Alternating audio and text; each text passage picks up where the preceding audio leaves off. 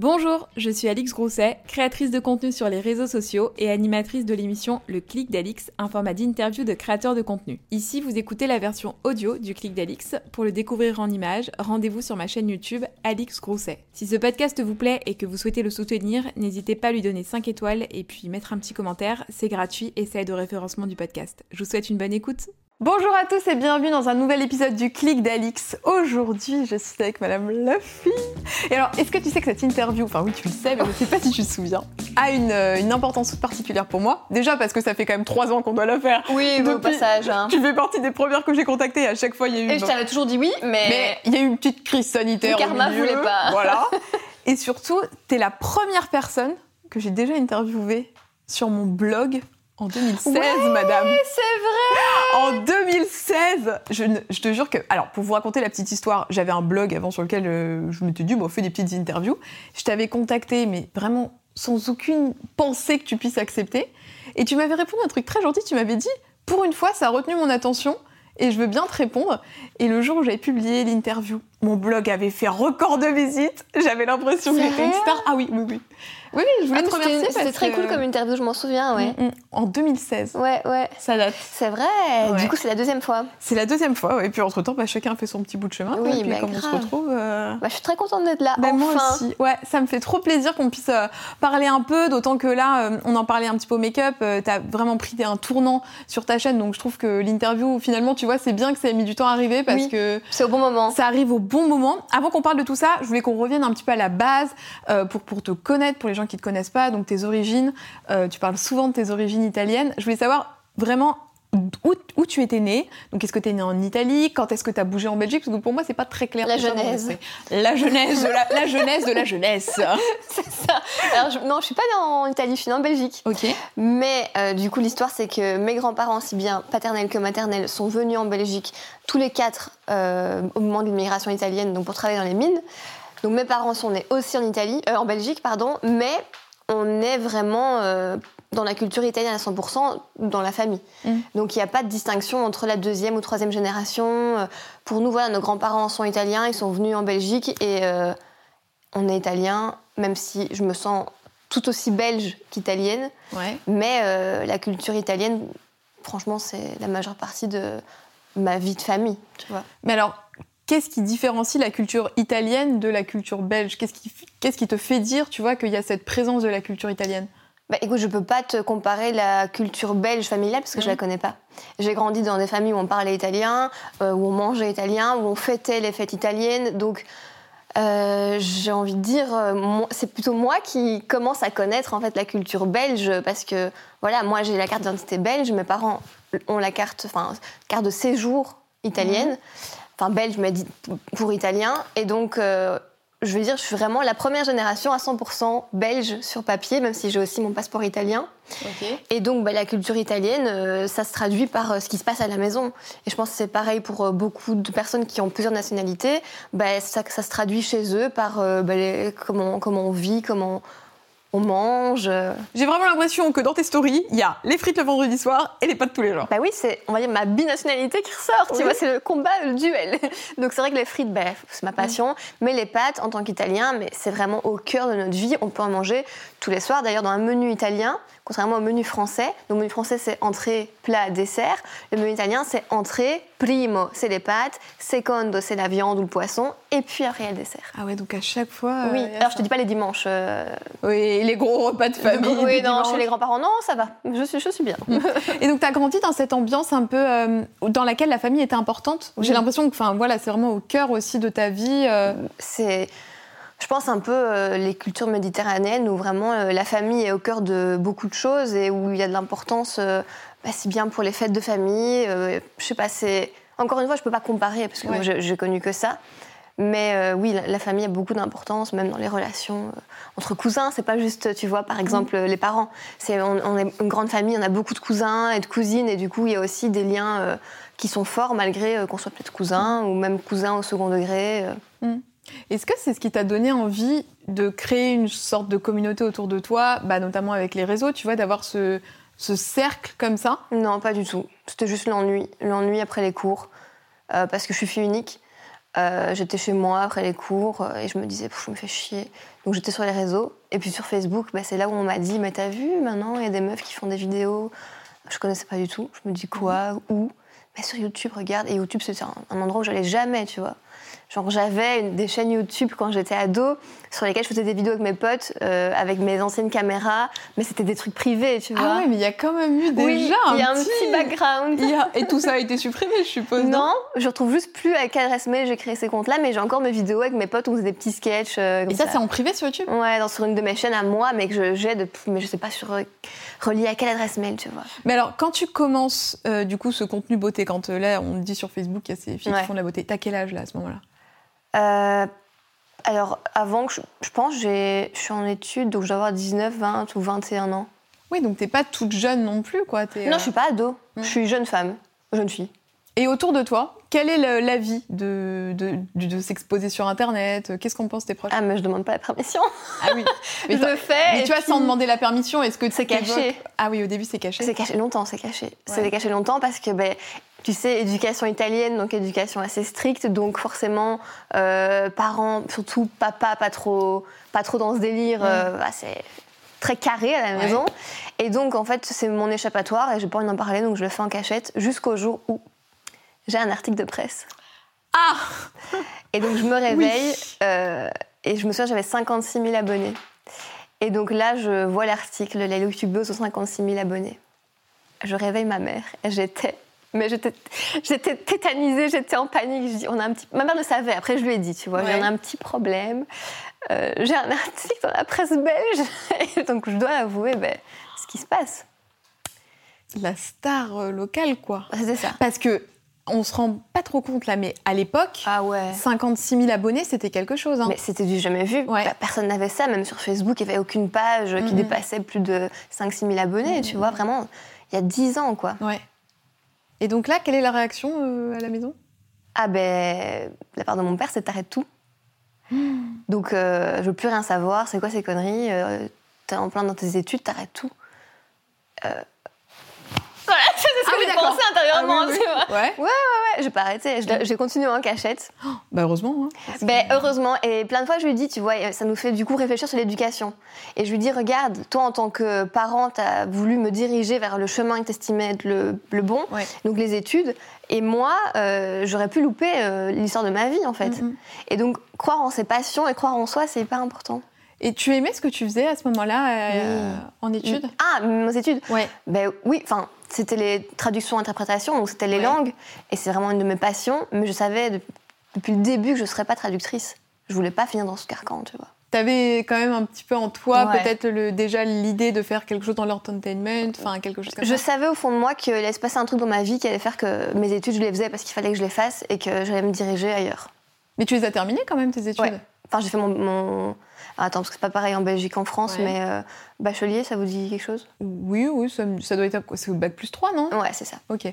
Oui, donc t'as quand même. Et après, j'ai entamé un master en communication Mhm. en cours du soir que j'ai fait pendant un an et je l'ai pas terminé parce que ça prenait trop, trop d'ampleur au niveau Mhm. euh, vidéo YouTube. Oui, mais t'as quand même rassuré. Enfin, t'as rempli, on va dire, ta part du contrat. quoi. ouais, c'est ça. T'as rassuré tes parents Oui. sur le côté Oui. études, puis à côté, après, Oui. t'as as continué Ouais. et t'as fait. euh, Je mais je leur ai dit après quand j'arrêtais, je leur ai dit bon, j'arrête le master en cours de route parce que je veux me consacrer à 100% euh, à YouTube maintenant parce que ça me rapportait euh, quelques petites centaines d'euros et je voyais qu'il y avait un potentiel. Là, à ce moment-là, ce qui te rémunère, c'est juste les vues YouTube. Ouais. Il n'y avait pas encore les, Non. les placements, les partenariats? Peut-être euh, là, vraiment non, quand j'étais aux études non. Mais du coup, je me suis lancée avec juste le petit revenu YouTube. Ok. Donc là, t'étais chez tes parents encore. Ouais. Donc en plus, t'avais pas forcément de loyer à payer et tout. Donc ça te permettait d'avoir un peu d'argent de poche. euh, Euh, directement, je suis partie Ouais. et je me suis pris un petit studio Ah, cool. avec, euh, mais du coup avec, je pense 600 euros par mois avec YouTube quoi. Ouais, c'était un pari quand même. Ah ouais, je me suis dit c'est bon, finito, je sais où je veux aller et euh, j'ai plus envie de rester dans ma routine. Et donc, euh, Mhm. je, je croyais en ce que je faisais, je savais que ça allait déboucher sur un truc et donc je me suis dit vas-y, même si c'est 600 euros et que ton loyer est 350, Ouais. tu vas y arriver. Et tu te lances, au début, c'est de la beauté que tu fais. 100%. Est-ce que tu avais une vraie appétence pour la beauté ou est-ce que c'est parce que à ce moment-là, YouTube était encore très genré quand même et quand tu te lances et que tu es une fille, finalement, c'était toutes les filles faisaient de la beauté, les garçons du gaming ou c'est parce que vraiment euh, tu aimais le make-up et tu avais envie de partager ça euh, Je pense que, le, YouTube était un peu méconnu et que ce que j'ai trouvé, c'était des vidéos make-up. Mm. Et je me maquillais et on m'a demandé de montrer comment je me maquillais. Et je me suis dit, bah ok, je vais me prêter au jeu. Et je me suis pas posé plus de questions, de me mm-hmm. dire, dans tu sais, maintenant c'est très, euh, dans quelle catégorie je veux euh, produire mes vidéos, est-ce que je veux... Non, là, à ce moment-là, je pense pas à ça, quoi. Mais d'ailleurs, c'est... Question... C'est des problématiques qui aujourd'hui sont peut-être angoissantes aussi en tant que créatrice de contenu, de te dire est-ce que j'ai envie de me ranger dans une catégorie ou est-ce que euh, je peux faire ce que je veux? Tu le rends compte, ça, cette angoisse-là? Ah, Depuis des années. Parce que je me suis diversifiée après la beauté. J'ai fait plus du lifestyle. Euh, on a eu la chaîne avec Enzo sur le divertissement. Et malgré tout, j'étais 100% euh, beauté dans la tête des gens, dans la tête des marques, un peu tout le monde. Donc je voulais m'élargir. Mais après, j'assume totalement d'avoir fait de la beauté et j'assume totalement avoir surtout des compétences euh, dans le domaine de la beauté encore à l'heure actuelle parce que c'est la vérité et j'en suis fière aussi. C'est, euh, je suis autodidacte après tout, tu vois. Donc euh, je suis fière de revendiquer, oui, j'ai tout appris toute seule au niveau de, bah, de YouTube mais aussi de la beauté. Donc ça m'a pas dérangé, mais je veux juste montrer aussi d'autres choses que je peux faire. Et puis tu as grandi, enfin, tu as oui, d'autres envies, d'autres envies de partage. Tu as eu ta maison, donc forcément il y a les trucs déco aussi qui rentrent en jeu. Qu'est-ce qui a changé entre la Luffy sur les réseaux d'il y a 10 ans et la Luffy de maintenant Mais Tout. Ma vie, enfin tout. Euh, ma vie a explosé. Euh, il y a 10 ans, j'étais juste une étudiante qui se faisait chier, qui faisait des vidéos. Aujourd'hui, je me dis, je regarde derrière moi, je me dis, mais tout ce que t'as fait, meuf, toute seule, personne t'a aidé, personne croyait en toi au début, même pas tes parents pour dire, tu vois. Et au final, bah, t'as cru en toi et aujourd'hui, euh, bah, j'ai une vie complètement ouf, quoi. Et t'es fière de toi? Mais je suis super fière de moi. Mais je pense plus que personne n'est fier de moi. Je suis fière de ouf de moi. Mais c'est bien, je pense que c'est ça qui, arrive à te motiver, à te driver, quoi. Tu vois, enfin, d'admettre que. Ben, et surtout, j'ai eu la preuve que j'ai raison de croire en moi. Et donc, j'ai eu la preuve qu'il faut croire en soi parce qu'il n'y a pas meilleur moteur dans la vie. Même si euh, les gens les plus proches de nous ne croient pas en nous, sans malveillance, tu vois. Ça peut être tout à fait bienveillant de penser qu'un chemin est mieux qu'un autre. Mais si on ressent qu'il y a un truc qui va se passer, qu'on a un instinct, il faut le suivre. Et aujourd'hui, tes parents, qu'est-ce qu'ils pensent? Parce qu'au début, c'était pas forcément euh, la voie royale. Est-ce qu'aujourd'hui, c'est un peu mieux maintenant? Mais je pense que bon, ma maman, elle m'a toujours euh, soutenue. Elle me, bah, c'est une activité de jeune fille. Elle m'a dit, bah, c'est cool. Euh, si tu as envie de t'amuser, fais-le. Mon père était un peu plus réticent, et je pense qu'aujourd'hui, malgré tout, l'acceptation sociale du, du métier l'a aidé à lui aussi valoriser le métier. Oui. Tu vois ce que je veux dire? Et je pense que c'est le cas de beaucoup de gens. Ça rentre beaucoup en compte. Voilà. Donc, euh, alors aujourd'hui, ils sont totalement fiers tous les deux. Ils en reviennent toujours pas. Tu sais, quand, quand on a des. Bah, que ce soit des, événements, des collabs, des choses qui se passent et qu'on leur raconte, ils en reviennent pas. Ils sont super fiers. Ça, c'est sûr. Oui, puis il y a peut-être, alors dis-moi si je me trompe, mais la télé qui a peut-être aussi joué un rôle, en tout cas dans, pour ton papa, parce que c'est un média traditionnel. Ça. ça. les rassure, je pense, un peu plus. Tu vois, l'internet, ils savent pas trop ce que c'est, quoi. Alors que finalement, la télé, c'est quand même c'est là, c'est installé. Et puis je l'ai eu très tôt parce que bah, l'année où je me suis lancée à 100%, j'ai pris mon studio, en même temps, j'ai eu ma première émission télé sur une télé locale. D'accord. La télé de ma ville, en fait. Et donc directement, je me suis lancée et boum, ça s'est arrivé en même temps. Et donc là, j'étais pour eux vraiment entrepreneur, euh, voilà, parce que j'avais YouTube, mais j'avais quand même mon émission. Et donc ça, ça, ça, rassurait aussi, tu vois. Et ben, depuis, euh, la télé m'a jamais quittée, quoi. Oui, c'est vrai que tu as été hyper précurseur, toi, sur la télé. En tant qu'influenceur ouais, À te positionner en télé. Parce qu'au début, il y avait quand même une vraie défiance. il y a toujours une défiance hein, du monde de l'influence vers la télé. Euh, beaucoup qui disent que euh, la télé déteste l'influence et inversement. Tu vois, il y a cette petite dualité. Euh. Toi, tu as quel regard là-dessus? Est-ce que tu penses ça, qu'il y a une, une vraie dualité entre les deux? Moi, j'ai toujours adoré la télé. Et clairement, c'est toujours un truc que j'aurais imaginé faire avant même de penser d'être sur YouTube. Donc est-ce qu'il y a une dualité? Je pense que c'est sûr que les deux métiers se jalousent. Et il y a une vraie euh, concurrence dans le secteur. Euh, les youtubeurs sont peut-être pas les bienvenus en télé. Tout le monde n'est pas forcément ravi de leur arrivée. Et je pense qu'il y a beaucoup de youtubeurs qui n'aiment pas la télé et, mm. c'est tout à fait leur droit.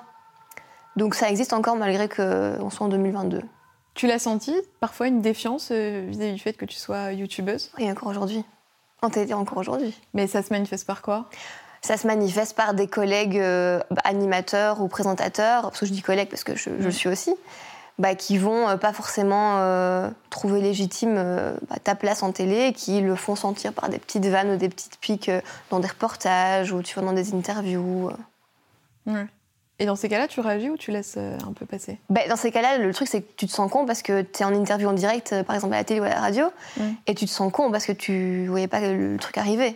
Et donc, c'est après, à froid, où tu débriefes le truc et tu te dis, ben attends, et là, ça part sur les réseaux. Et là, je fais mon petit, ma petite mise au point sur les réseaux. Ah, la petite ah, sur les réseaux. Bah, là où on est la plus forte, bien bah, Écoute, t'es maître de ton interview, je suis maître de mes réseaux, tu vois. C'est très malin, c'est très malin. C'est bon d'être crétin, effectivement.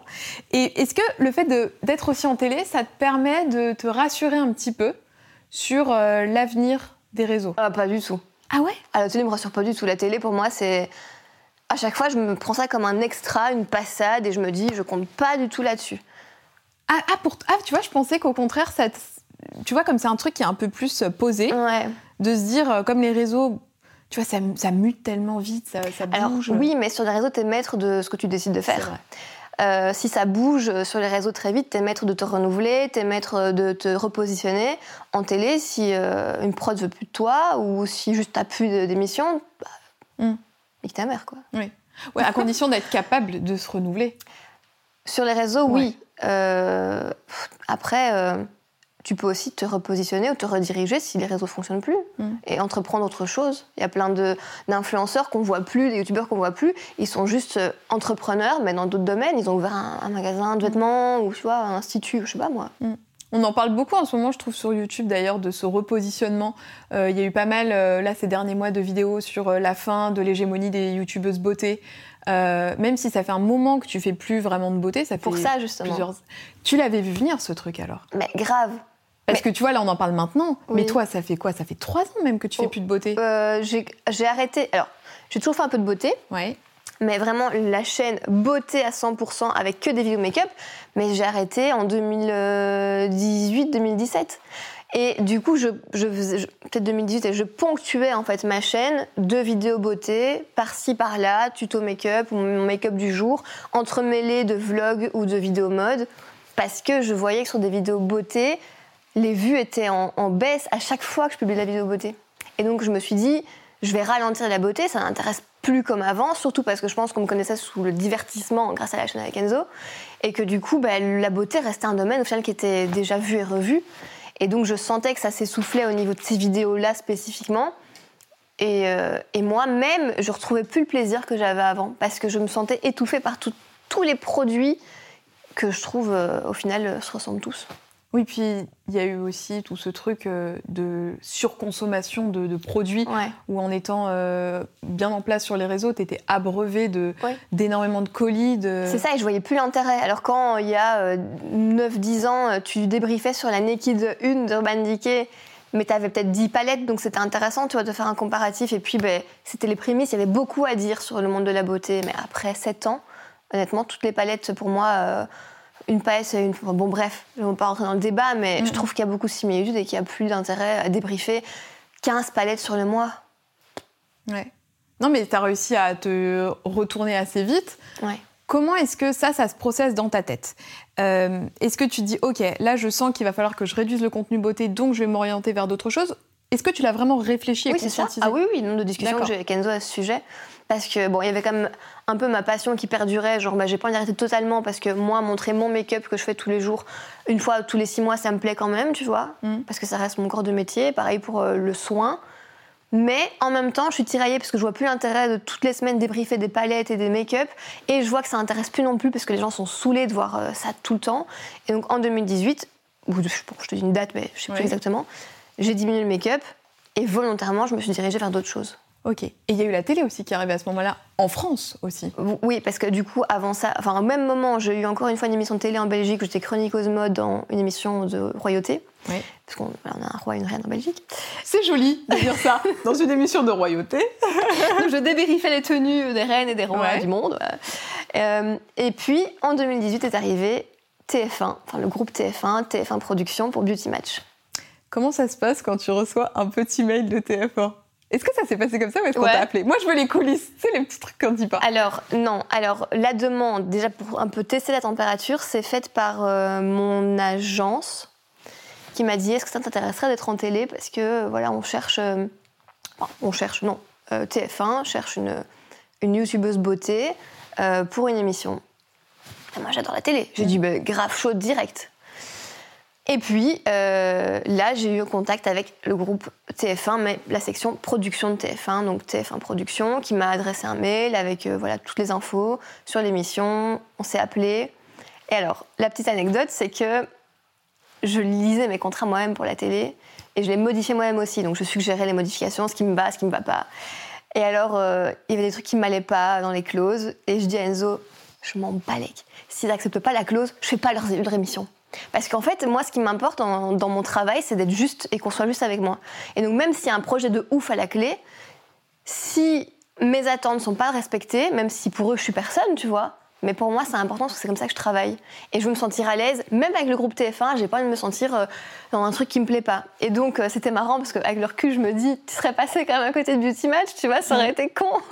mais euh, j'ai pas eu peur de leur dire par mail, c'est mes clauses et je comprends les vôtres, mais on trouve un accord, sinon il n'y a pas d'émission avec moi. Mais tu sais, je pense que ça montre aussi ton professionnalisme et montrer que tu es capable d'affirmer tes positions.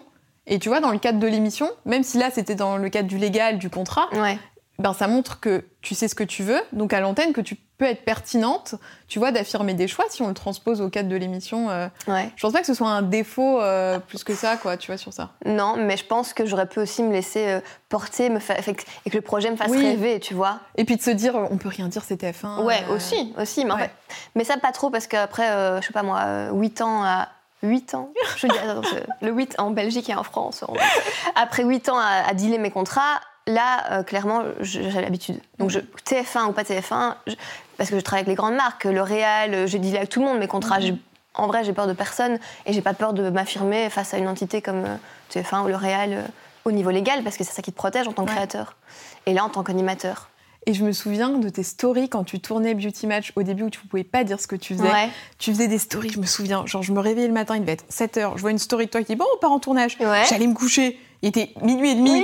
On sort à peine de tournage. Je me disais, mais qu'est-ce qu'elle fait C'était des journées de malade parce qu'en fait, vous tourniez plusieurs émissions dans la journée. Euh. Alors, moi, je faisais les finales en plateau et je faisais puis tout ce qui était débrief. Euh, tu sais, en style interview, face cam, et là, en une journée, c'était des horaires de dingue. Et tu sais, ce qui est trop marrant, tu sais qui m'a casté pour cette émission? Non. Une, une, personne que maintenant beaucoup de gens connaissent et que tu connais sûrement, qui m'a dit, quand quand je t'ai vu sur YouTube, je savais que c'était toi qu'il nous fallait. C'est Clémentine Gallet de Bliss Story. Je vois tout à fait. Mais oui, elle a fait beaucoup de casting. Ouais. Elle était casteuse chez TF1. Et donc après, moi, euh, voilà, je l'ai retrouvée dans les podcasts et je trouvais ça marrant, sa redirection aussi. Petite parenthèse. Bah oui, bah Clémentine, on te fait des bisous. Oui. Et comment ça se passe un casting chez TF1 J'adore savoir ces trucs-là, les ah petits les trucs qu'on sait pas. Ben, en vrai, quand je te dis euh, elle m'a casté, c'est qu'elle m'a casté avant même de me voir. Elle, elle a fait son petit cast, euh, tu vois, en regardant les vidéos. Et puis ils m'ont rencontré. Il n'y a pas vraiment eu de casting à proprement parler. Genre, on t'a pas demandé de faire un J'ai juste, vert ou un truc comme ça Ouais, je pense que j'étais sur un fond vert et on m'a, on m'a demandé d'analyser une tenue que je voyais. Ça a duré 10 minutes. Et puis je suis partie. Et puis de toute façon, c'est ce que tu faisais déjà euh, sur ouais, la, c'est ça, ils ont chaîne du royaume. ah oui C'est une émission royauté Voilà, donc voilà, à partir du moment où tu analyses des, tenues de reine, bon, euh, tu peux tout analyser, quoi. Ouais, mais c'est, un mood différent. Mm ça devait être fun, ça devait être dynamique, euh, beauty match, good vibe. Ça a pas duré, franchement, ça a duré 10 minutes, je suis partie, puis je leur ai dit, bon, ben, t'es au courant. Et avec leur culte, t'en gardes un bon souvenir de cette ah, expérience? Trop. C'était une des meilleures périodes de ma vie professionnelle et de ma carrière. Et puis, tu te dis, allez, quoi, je bosse dans le groupe TF1, je suis sur TFX, euh, je bosse avec TF1 Production, parce que ça aussi, c'était pas une prod quelconque, tu mm, vois. Mm, mm, et les équipes étaient géniales, tout le monde était adorable. Les... Franchement, ils étaient hyper humain parce que ils ont aussi ils sont adaptés beaucoup à mes envies pour l'émission, tu vois. Moi, j'étais très carrée aussi sur ça. Euh, je voulais que ce soit good vibe. Je voulais pas que ce soit euh, du bitching, tu vois. Et ils étaient tout à fait alignés. Et ça a été aussi des choses que je leur ai dites. Euh, et, ils sont aussi adaptés malgré que ce soit un groupe de ouf, tu mhm. vois. Oui, parce que tu associes quand même ton image à un programme. Et c'est vrai que ce genre de programme, ça peut vite tourner à. Parce que c'était une. Pour ceux qui connaissent pas Beauty Match, c'était une forme de compétition euh, de look, tenue, make-up. Donc c'est vrai que on l'a vu sur d'autres programmes, genre euh, par exemple un dîner presque parfait, parfois ils se taillent d'une violence Alors que là, effectivement, c'était pas le mood. Non. Et c'est vrai que Mais je savais pas parce que c'est Eh la oui. première saison. moi, je me souviens quand j'avais vu l'annonce euh, sur Twitter qu'il allait avoir ça, je m'étais dit, oh, Comment ça va tourner? Euh, ça va Tout être un crépage ça, de ouais. chignons et tout. euh, qui va aller se mettre dans ce bourbier Et au final, je me souviens les premières semaines où il y avait Adriane, où euh, il y avait d'autres filles et tout Plein de filles, il y avait beaucoup de blogueuses et Des filles super cool Oui. et leur image est restée comme ça. Il y avait Océane? Oui, exactement, Océane. Mais tu vois, tout ça, même moi, je le savais pas parce que je on en avait parlé. Mais et c'est vrai que tout le monde sur les réseaux a eu ce, ce- ce truc un peu. Oh, à, quoi ça va ressembler ce truc Et puis, bah, tout le monde, euh, quelques semaines après, a bien fermé sa gueule. Mais heureusement, heureusement, tu vois que c'était dans ce Bah, sens-là. c'était pour moi ouais. iné- je voyais pas le truc autrement, Mm, mm, mm, mm. heureusement. Et d'ailleurs, dans la même lignée, j'ai refusé euh, il y a euh, une- un an, un an et demi, on m'a proposé d'être, euh, tu sais, dans l'équipe de coach d'incroyable transformation. Ouais. Bah, j'ai refusé parce que je ressentais pas la, je, je me sentais pas forcément peut-être à ma place dans, dans le format. Mhm. Et parce que euh, voilà, c'est un format déjà installé, qui est du coup plus du tout modifiable en fonction Ouais. de ses des envies peut-être de l'animateur ou quoi. Et moi, je m'y retrouvais pas dedans, donc voilà, j'ai- je préfère décliner quand c'est comme ça. Ouais, c'est bien aussi d'arriver à dire. C'est dur d'arriver à dire non à un bah, t'es sur projet. M6 quand même. Euh, on n'est pas sur une petite prod là, pareil. hein, Ouais. euh, Est-ce qu'on t'a proposé d'autres formats TF1 après? Ouais, on m'a proposé euh, Sortez-moi de là, je suis une célébrité. Mhm. Et, on et j'ai fait le casting de Danse avec les stars, donc on m'a proposé de passer le casting. J'allais te demander danser avec les stars. Ouais. Donc. T'aimerais bien le faire ça? Ah, mais moi j'étais trop chaude. Parce que j'ai Ouais. une vraie. Enfin, je me suis découvert un vrai kiff pour la danse, alors que je suis pas du tout. J'ai jamais fait de danse de ma vie. Euh, niveau sport, j'étais pas du tout dans ce genre de sport. Mhm. Et j'ai passé le casting et. Donc c'était, il fallait apprendre des danses, donc deux danses de trois minutes ou voilà, euh, avec un partenaire. Non, je dis un j'ai une connerie. Deux fois une minute, mais c'est quand même long pour une choré que t'apprends en deux mais. heures. Ah oui, ah oui d'accord. Donc c'est dans la même journée. T'apprends ta choré Oui, et tu vas. T'as deux heures, donc t'arrives, Ok. t'es avec un des danseurs, donc j'étais avec Anthony Colette, tu vois. Je l'adore. entre Il est très Je gentil. le connais, il est adorable. Ouais, très gentil. Et ben voilà, t'as deux danses, une latine, une standard. On, il te les apprend. Et puis, ben, la musique, elle part et on te filme. Et il m'a dit Oh, t'as un super niveau. J'étais là Oh, ah bon? Mais c'est horrible en même temps parce que là, quand il dit ça, tu dis Eh, l'année prochaine, la Non. couronne, c'est moi- la, la- la coupe, c'est moi qui la soulève. Non, parce qu'en vrai, un truc dont j'étais consciente aussi, c'est qu'ils ont besoin d'histoires fortes Oui. pour cette émission, tu vois. Et c'est vrai que c'est toujours plus prenant qu'il y ait des personnages avec des histoires fortes qui ont un truc à prouver ou un combat à mener. Et c'est vrai que moi, je pas vraiment de combat, tu vois. Mm. Donc euh, je savais qu'à ce niveau-là, je me faisais pas d'idée, tu vois. Et c'était quand? Tu l'as passé le casting? Bah, la saison avant le confinement. Ah oui, Donc c'était en, fait, en fait, je pense que c'était pour l'année du confinement. Donc il n'y a pas eu de- Mm. d'émission. Donc même si j'étais prise. Mm. Ah sinon c'était avant. C'était avant. Bah, peut-être que ça reviendra. Tu sais qu'il y en a qui le passent plusieurs années de suite et puis un jour, c'est c'est leur heure, quoi. Ouais, je sais pas. Franchement, je me dis que c'est- c'était déjà bien de faire le casting. Ouais. Oh, non, Moi, non, j'étais contente de Non, danser. mais t'as raison. bah, t'as raison. Attends, tu viens, t'apprends une danse, tu repars, ça peut toujours servir. Au mariage, ça, ça a dû servir, non? Ouais. Bah voilà. Mais grave, Bah, on a fait une super pas. danse. Oui. Vous avez pris un petit coach et tout? Bah, ma cousine est, est- est coach de danse euh, latine, donc elle m'avait pas coaché euh, pourtant pour le, pour le casting, mais là euh, on s'y est pris genre trois semaines à l'avance. Je Mhm. lui ai dit on fait notre danse pendant trois semaines. Elle m'a dit euh, pourquoi vous l'avez pas dit avant? Bah, Parce qu'on voulait pas le faire de danse et on s'est décidé, on s'est dit que c'était bien, que c'était un bon souvenir. Elle m'a dit les gars, euh, c'est chaud quand même. T'inquiète, on croit en nous. On croit toujours en nous. hein. Nous on est vraiment. euh, Une équipe, quoi. Ouais, ouais. Et c'était ouf quand même, je veux dire, avec des portées et tout. Mais, mais t'avais pas mis des petits extraits sur. Des photos. Ah. Pas mis d'extrait. Et Enzo, il joue aussi un rôle hyper important alors dans ta vie pro, au-delà de partenaire de danse de mariage. Mais dans ta vie pro, j'ai la sensation que c'est un peu ton, ton double dans ton dos, quoi, qui regarde tout ce qui se Euh, passe autour ouais. et euh, Plutôt mon double à côté de moi. ton double à côté de On toi. regarde tous les deux ce qui se passe Mhm. devant. Mhm. Et euh, bah, en fait, il a été à côté de moi depuis presque le début parce que j'ai lancé ma chaîne. Et quatre ans après, on lancé notre chaîne. Oui. Ou trois ans après. Moi, l'année où je me suis lancée à 100% sur, les, ré- enfin, sur YouTube, en tant qu'auto-entrepreneur, nous, on faisait rien grand-chose. On s'est lancé genre un an après. Et donc, euh, ça a aussi démarré à partir de là très très vite. quoi. La chaîne Le Enzo. C'est ça. Ouais. D'ailleurs, on avait très mal commencé avec des vidéos mode pour hommes et femmes. On a très vite abandonné l'idée. C'était une horreur. Il y avait assez peu de chaînes en duo comme ça. Après, c'est un peu venu, mais Pas du tout, il n'y en avait pas il n'y du avait tout. pas encore au début. Hein. Ah non, Ouais, je me souviens que vous étiez un peu précurseur dans cette je histoire. pense qu'il y en avait euh, aux USA. Oui.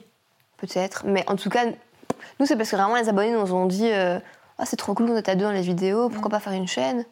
On s'est dit Qu'est-ce qu'on ferait bien? De la mode? Allez, on fait de la mode. Ah, horrible. C'était des vidéos horribles. Mais quand t'as commencé, quand t'as lancé ta chaîne, vous étiez déjà en couple? Oui, oui, depuis un an. D'accord. Bien avant, parce qu'on s'est connus sur le campus de l'UNIF. Mais alors attends, on n'a pas parlé de ça. Qu'est-ce Ouais. qu'Enzo a pensé quand t'as lancé ta chaîne? Qu'est-ce qu'Enzo a pensé? Bah, D'abord, ai- j'en ai parlé. Parce Donc que... lui, il a eu le droit de savoir. Ouais, bah ouais, encore heureux. C'est Mhm. avec lui que je fais ma vie, pas avec mes parents. et du coup, euh, je lui en ai parlé et je lui ai dit T'en penses quoi? Si c'est un truc qui te dérangerait vraiment, parce que personne ne le faisait à ce moment-là, quelle meuf allait s'afficher sur YouTube? Tu vois, c'était pas du tout dans le collectif de faire ça, Oui. dans l'esprit collectif. Et du coup, je dis Bon, si c'est un truc que tu trouves trop trop chelou, on en discute et si vraiment ça te dit pas, je le fais pas, tu vois. Il m'a dit Bah non, euh, moi ça me pose pas de soucis, euh, fais-le. Et voilà. Et aujourd'hui, donc vous êtes en binôme. Est-ce qu'il a un peu ce rôle d'agent pour toi? Est-ce que euh, c'est juste vous faites ensemble? Parce que lui aussi, il a ses réseaux sociaux et donc euh, il a des collabs aussi, des contrats. euh. Bah, en fait, on... comment expliquer? Il a ses réseaux, on a notre chaîne, il a sa chaîne, j'ai ma chaîne, donc on est bien distincts sur certaines plateformes. Ouais. Mais tout ce qui nous arrive, on en discute. Que ce soit ses collabs, mes collabs. Donc, il a le rôle de conseiller, comme moi j'ai le rôle de conseiller le concernant. Vous êtes égal à égal en fait Ah pour vos deux plateformes. Oui. Et donc, il m'accompagne à mes events, je l'accompagne à ses events, comme Oui. bah, aujourd'hui, ce soir, c'est ce que je vais faire. Et c'est important pour nous, euh, peu importe si un a plus d'abonnés que l'autre, mais de prendre le même temps pour l'un ou l'autre quand on en a besoin. Donc, on- en fait, on est vraiment une team face à tous nos réseaux communs. D'accord, c'est un peu comme si vous regroupiez tous vos abonnés, on va dire. Ouais. Et donc il n'y a pas de j'ai un million, t'as deux millions, il n'y a pas de. Non. Parce que ça, c'est peut-être un truc qui peut arriver quand effectivement vous êtes deux personnalités exposées, parce que vous avez votre vie, le Fienzo, puis Ouais. aussi votre vie privée. Euh, comment tu scindes les deux? Au début, tu scindes pas. Et puis, tu te rends compte que tu passes toutes tes soirées, tous tes week-ends à bosser avec ton copain. Et tu le fais un an, et puis tu satures. Et puis là, tu te dis, on va séparer en fait. Parce qu'on est tellement excités de travailler ensemble et on aime tellement ce qu'on fait qu'on ne scinde pas naturellement. Et puis à un moment donné, tu te rends compte que tu n'as plus de vie à part euh, tes vidéos YouTube à produire euh, toutes les semaines. Et donc là, tu te dis, bah, je vais commencer même à contre-coeur à scinder avant que ce soit le too much et le trop plein. Et donc scinder, ça passe par quoi? Ça passe des horaires? par. euh, euh, oui, bah, au début, ça passait par juste ne plus filmer le week-end ou ne plus monter le week-end et s'accorder un vrai week-end, un vrai dimanche, tu vois. Parce que le dimanche, avant, c'était tournage, montage pour la vidéo qui sortait. Et en fait, nous, on trouvait pas notre équilibre comme ça, même si ça nous plaisait. À la fin, on en a eu un peu marre parce qu'on faisait plus rien par ça.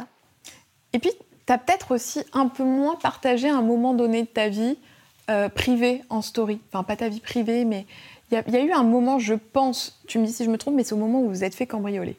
Mm. J'ai senti dans ton contenu Instagram, mais et je pense que c'est Oui. tellement normal, que d'un seul coup, tu as pris un peu Oui. en pleine face Oui. le fait que, bah, en fait, quand on parle en story, il y a des tarés aussi qui nous Ouais. suivent et pas que des gens euh, C'est vrai, ta bonne mémoire. gentils. Je me souviens qu'il y a eu un petit. Au fur et à mesure, après, c'est revenu. Oui, Mais pendant quelques mois, il y a Et eu même, un. euh, je pense l'année qui a suivi, Ouais. euh, on a mis un halt là euh, vraiment à des partages trop spontanés.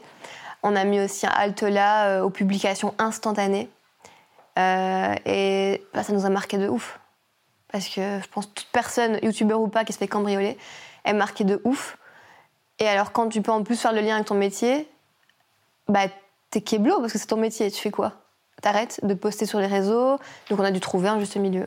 Parce que le lien a été fait que vous aviez été cambriolé Ben, parce sais- que vous étiez euh, sur les réseaux et qu'on avait pu pas. retracer. euh, J'en ai aucune idée. Je n'ai pas de preuves formelles, mais bah, ça reste une éventualité que pendant notre absence, peut-être on a su qu'on était en voyage, tu vois. Mais comme plein de gens. Mais malheureusement, tu pars en voyage, c'est pour des marques, tu dois en parler. Mm. Toi-même, tu sais. Ouais, donc tu peux pas. euh, parce que quand tu dis par exemple que tu adaptes tes publications, ça veut dire par exemple poster genre euh, une photo de Paris alors que t'es rentré. Ouais. Bon, bah c'est pas très grave, tu postes une photo de ton look à Paris alors que t'es en Belgique, on s'en fiche, c'est une photo de ton mais look. si c'est des stories, comment tu fais? Oui, voilà, c'est ça. Et il y avait, y avait Snap, il y avait les stories, Instagram. C'est un casse de ouf. Tu peux pas, pendant 4 jours, plus rien poster quand t'es en voyage et faire semblant que t'es Ouais. chez toi. Enfin, faut être un peu taré, tu vois. Ouais. ouais, c'est vrai que c'est. Bah, oui, puis tu peux pas. Enfin, le concept des réseaux sociaux aussi. C'est de la spontanéité. Les gens te suivent pour, pour voir ton quotidien Bah aussi, ouais. donc tu peux pas. euh, Pas possible, en fait. Et est-ce que vous avez pensé à prendre des bureaux pour scinder un peu? Non. Non? Ah, pour scinder niveau vraiment pro Ouais, pour scinder un peu. euh, Euh, On y a pensé, mais un truc au laps de temps. Et puis on s'est dit qu'en fait, on avait vraiment de la chance de bosser de chez nous et que profiter de cette chance. Ouais, que tu peux prendre ton petit café en pyjama chez toi. Exactement. Ah ouais, ouais, ouais. Et puis euh, aller au bureau pour aller. Enfin, qui Enzo et moi Mm. Tu vois, genre, on est, on est à la maison à deux, vas-y, on se retrouve au bureau. Oui, puis vous avez une pièce. Oui, mais vous vivez dans une maison. Oui. C'est vrai que vous êtes dans un cadre quand même qui est un peu plus grand. Tu vois qu'un Oui. appart ou où t'as le dehors, tu Ah peux ouais. aller prendre l'air. euh, C'est sûr qu'on a cherché notre maison en conséquence. Donc avec vraiment des espaces dédiés au travail. Et une fois que c'est fini euh, à 20h, on ferme la porte. Merci à demain. Mm. Tu vois, je dis au revoir à mon bureau comme je dis au revoir à mon patron, tu vois. Ah, mais vraiment, c'est scindé Ah quand ouais, même. Enfin, ouais, c'est. euh, Ah oui, oui. Il y a des, il y a des portes qu'on ferme et, et qu'on n'ouvre plus le week-end, je, je te jure. Parce que psychologiquement, ça te fait du bien de te dire Mm. c'est le week-end ou c'est le soir. Puis il y a la maison en Espagne aussi. Oui, Ça, c'est chouette d'avoir euh, investi Ouais. comme ça. euh. bah, c'est tout récent. Donc ça fait un an.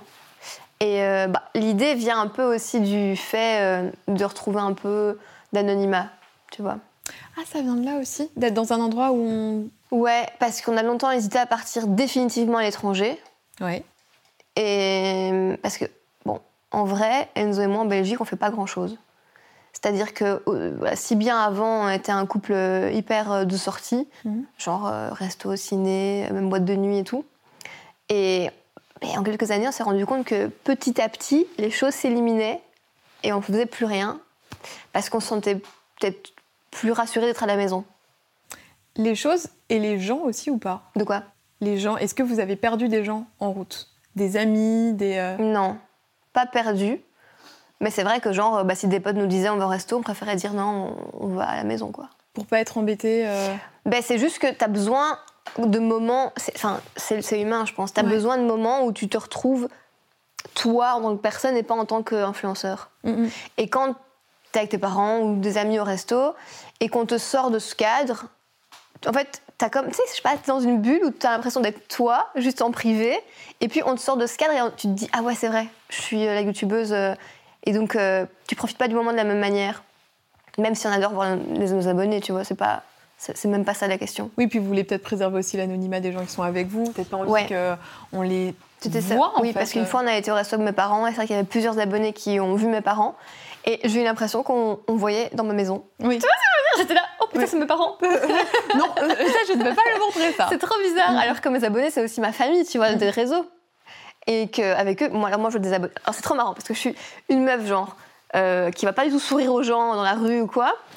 Et puis, dès qu'on vient me dire, le fille, je te suis, je suis là, oh, trop bien Et du coup, c'est comme si je parlais à quelqu'un avec qui j'étais en confiance totale, quoi. Oui, parce qu'en plus, les abonnés te connaissent, donc il y a ce truc, euh, t'es en confiance, quoi. Ouais, en confiance totale et, et tu, tu te sens euh, bien quand tu rencontres des gens qui te suivent et qui t'aiment bien.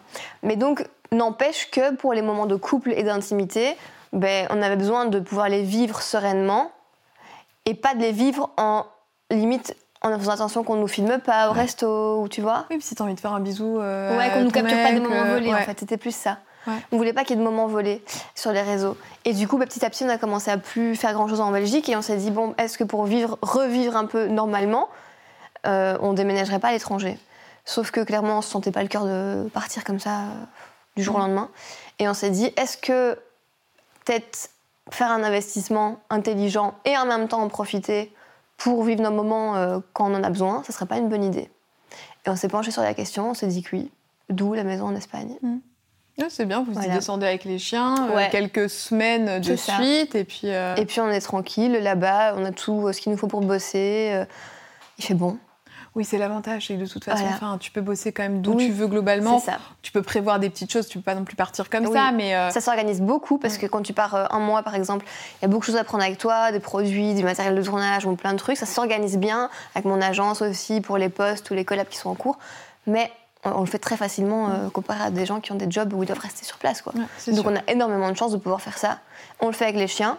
C'était aussi, tu sais, alors, un truc de ouf, mais c'était dans nos critères de choix de région d'y aller dans un périmètre accessible en voiture pour pouvoir y aller avec nos chiens. Ben, je trouve que c'est super important et c'est super bien aujourd'hui, tu vois, où parfois le, le fait d'avoir un chien, ça peut être pris un peu sans conséquence, Mm. euh, tu vois, sans penser que si on bouge, on va devoir Ouais. avoir les chiens, le nombre de chiens qui sont abandonnés. Et justement, le fait que tu le montres aussi et que tu en parles, parce que ça, tu l'as dit plusieurs fois, Oui. que c'était important pour toi de pouvoir y aller avec les chiens, que les chiens puissent venir et tout. C'est bien, c'est un bon exemple euh, aujourd'hui. C'est notre famille, quoi. Bah oui. Et donc, euh, comme tu laisserais pas tes enfants trois semaines quand tu pars au soleil, ben moi, je Ouais. laisse pas mes chiens.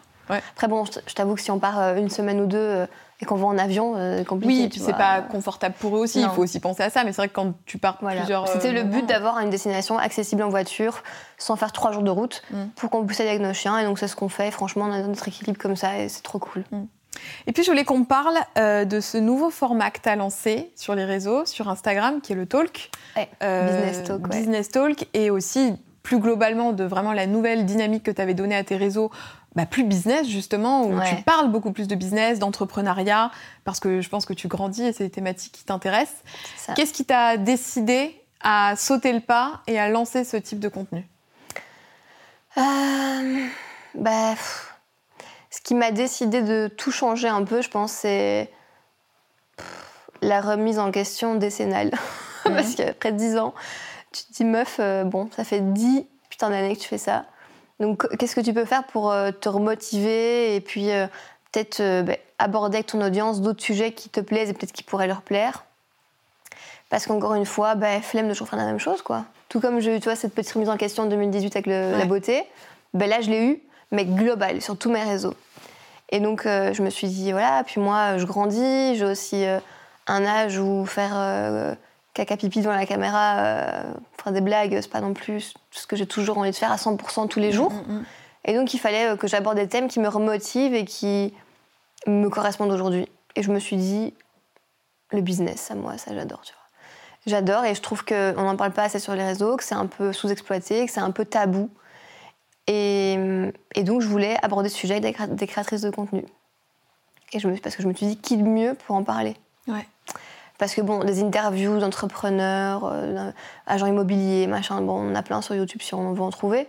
Mais c'est vrai que le cœur même du business des créatrices de contenu et de ce qu'elles ont réussi à créer grâce à leur réseau, des marques, euh, des plateformes, ben, on n'en parle pas beaucoup. Et en fait, c'est vrai que les gens s'intéressent juste euh, à ce qu'elles font sur les réseaux en tant qu'influenceuse, quoi. Oui, ou juste à l'aspect euh, rémunération. Mmh, pécunier, ouais. Mais, euh, mais c'est vrai qu'aller au-delà de ça, comprendre que... Là, j'ai vu que tu avais fait euh, Louise, oui. bah, Better Self, il y a aussi Sissi. Oui. ça, c'est super intéressant parce que derrière, c'est quand même des machines où il y a de l'emploi, où il y a de l'embauche, et c'est vrai qu'on ne mesure pas nécessairement tout ça. Non, et on ne mesure pas non plus aussi les, les, stratégies pour en arriver là, la réflexion, le travail. Et moi, je trouvais ça intéressant de faire ça en live, euh, des, petites, des petites discussions comme ça qu'on peut bah, écouter facilement, tu vois, et qui nous apprennent plein de choses en 30 minutes. Et même moi, j'en apprends beaucoup. Mm. Et je trouve que c'est un bon moyen de, après 10 ans, euh, proposer une chose complètement inédite que j'ai jamais proposée. Que tu n'as jamais proposé et qui n'existe pas tellement en plus. En format live comme ça, enfin, j'ai pas la sensation que ce bah, soit. Écoute, euh, je pense, en live, je pense pas que ça existe. Mm. Et donc, ça, c'est la, la, première partie, on va dire, de ce renouveau. Euh, le week-end dernier, tu as posté une vidéo que je vous mettrai dans la barre d'infos. Euh, une vidéo assez grave, entre guillemets, dans la, dans la forme, la mhm. réalisation. C'est-à-dire que c'est pas une petite vidéo face cam avec une petite musique euh, derrière.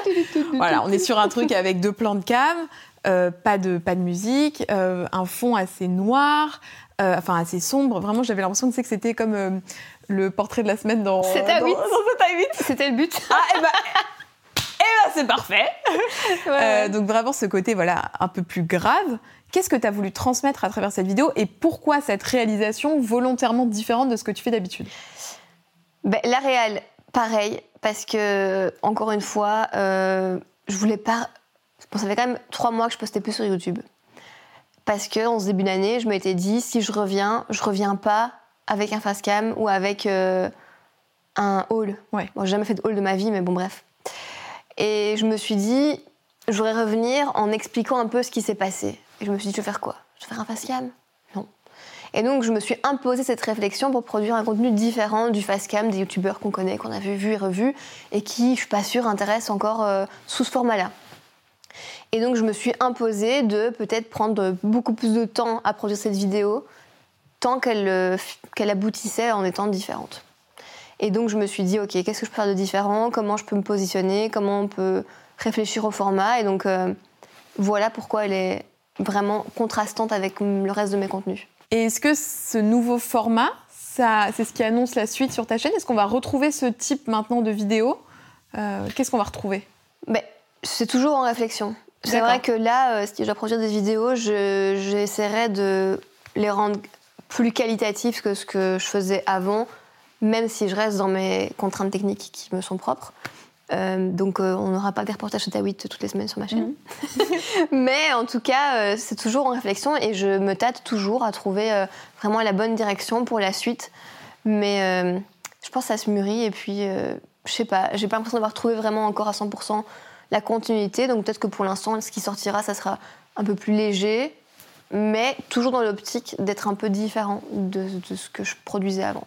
Donc peut-être moins dans le quantitatif. Oui, ça c'est vrai que. Certain. Mais beaucoup de youtubeurs ont cette réflexion. Parce qu'avant, c'était tout le monde postait deux vidéos par semaine, et maintenant, ceux qui sont là depuis un moment, quand même, espacent de plus en plus leurs publications, et c'est admis, je trouve. Euh, Ouais, mais je pense que ce qui s'est passé, c'est que quand bah, ces youtubeurs-là, à cette époque-là, postaient deux vidéos par semaine, c'était une époque où YouTube explosait. Mm. Et c'était extrêmement motivant pour les youtubeurs parce que vu que ça explosait, il y avait un algorithme qui était complètement différent. on, parle souvent d'algorithme. Hein. C'est vrai que pour les abonnés, c'est peut-être relou, mais pour nous, ça a vraiment de l'importance parce qu'à ce moment-là, donc c'était genre 2016, 2017, c'était des moments où tu publiais une vidéo qui plaisait, tu avais des abonnés en croissance. Et c'est ultra motivant pour un créateur de contenu, que ce soit sur Instagram. Tout euh, Oui, de voir qu'en fait, tu produis pas pour rien. Tu produis parce que bah, tu, fais grandir une communauté et que ça plaît. Et depuis quelques années, tu produis et tu perds des abonnés. Et puis il y avait un peu moins de monde aussi sur la plateforme. Aujourd'hui, c'est quand même. Euh, ça se ressent. saturé quand même. Il y a du monde, hein, donc euh, forcément. Il y a du monde, et puis j'ai l'impression que. Je dirais pas que YouTube est mort, mais j'ai l'impression vraiment que YouTube a une toute autre vibe que le contenu qu'on a connu ces dix dernières années et que soit ça va vraiment mourir à petit feu, soit on va retrouver complètement des contenus différents ces prochaines années sur YouTube. On espère l'option 2 peut-être Oui Pour terminer sur une note positive, je t'avoue que dans ma perspective professionnelle, moi j'aimerais bien l'option 2, mais après bon, euh, tout est possible. Hein. moi je suis dans le canapé, j'oublie qu'on est sur YouTube en même temps. Non, ça va aller, ça va aller. Bon, merci Luffy, c'était hyper intéressant qu'on fasse ça, et, euh, quasiment euh, six ans après. La première. Ah, c'est ouf, je suis trop contente. Je sais pas si je l'ai encore. Si je retrouve cette interview, je vous la mettrai dans la barre d'infos. Je sais pas si elle est encore sur mon blog. Ton blog est encore ouvert? Mon blog, eh ben, j'ai changé d'hébergeur ah. entre temps, donc c'est pour ça je sais pas. On va essayer de retrouver ça. Il y a une petite tradition à la fin du clic, c'est que tu me donnes un créateur ou une créatrice euh, que tu aimerais bien voir à ta place, soit quelqu'un que tu connais, tu as envie de me recommander, soit quelqu'un que tu connais pas et que tu aimerais découvrir. C'est à toi, ma grande, je te laisse faire. Euh, alors je dirais, moi je trouve qu'une personne qui taffe de ouf et qui se démène de ouf et qu'on met pas assez en avant, c'est quelqu'un que je connais depuis très longtemps, c'est Adriane la personne la plus sous-cotée de YouTube. Et euh, même sur ses réseaux, je trouve qu'elle se donne mais non-stop et depuis des années, elle taffe, elle est originale, elle propose des choses qu'on voit pas toujours partout. Et ben voilà, je lui donner de la force aujourd'hui. C'est euh, vrai. Ben, je vous mettrai si vous connaissez pas, je vous mettrai sa chaîne en barre d'infos. Il faut vraiment aller découvrir ce qu'elle fait parce que c'est une fille qui est hyper talentueuse et, et humainement qui est hyper hyper euh, gentille. Très, très adorable, c'est vrai. Tout à fait. Voilà, on se connaît depuis très longtemps donc. Big up à Adrienne. Eh bien écoutez, merci beaucoup de nous avoir regardés. Tout ce dont on a parlé, c'est dans la barre d'infos. Les réseaux sociaux de Luffy et les miens, c'est juste ici. Et puis bah, dites-nous ce que vous en avez pensé dans les commentaires. Comme d'hab, on adore, on vous lit. Et merci Alix pour cette belle interview. Merci à toi, ça m'a fait trop plaisir. Moi aussi. On vous fait des très très gros bisous. À bientôt. Ciao. Bye. J'espère que cet épisode vous aura plu. Si tel est le cas, il y en a encore plein d'autres à découvrir sur cette page de podcast. Bonne journée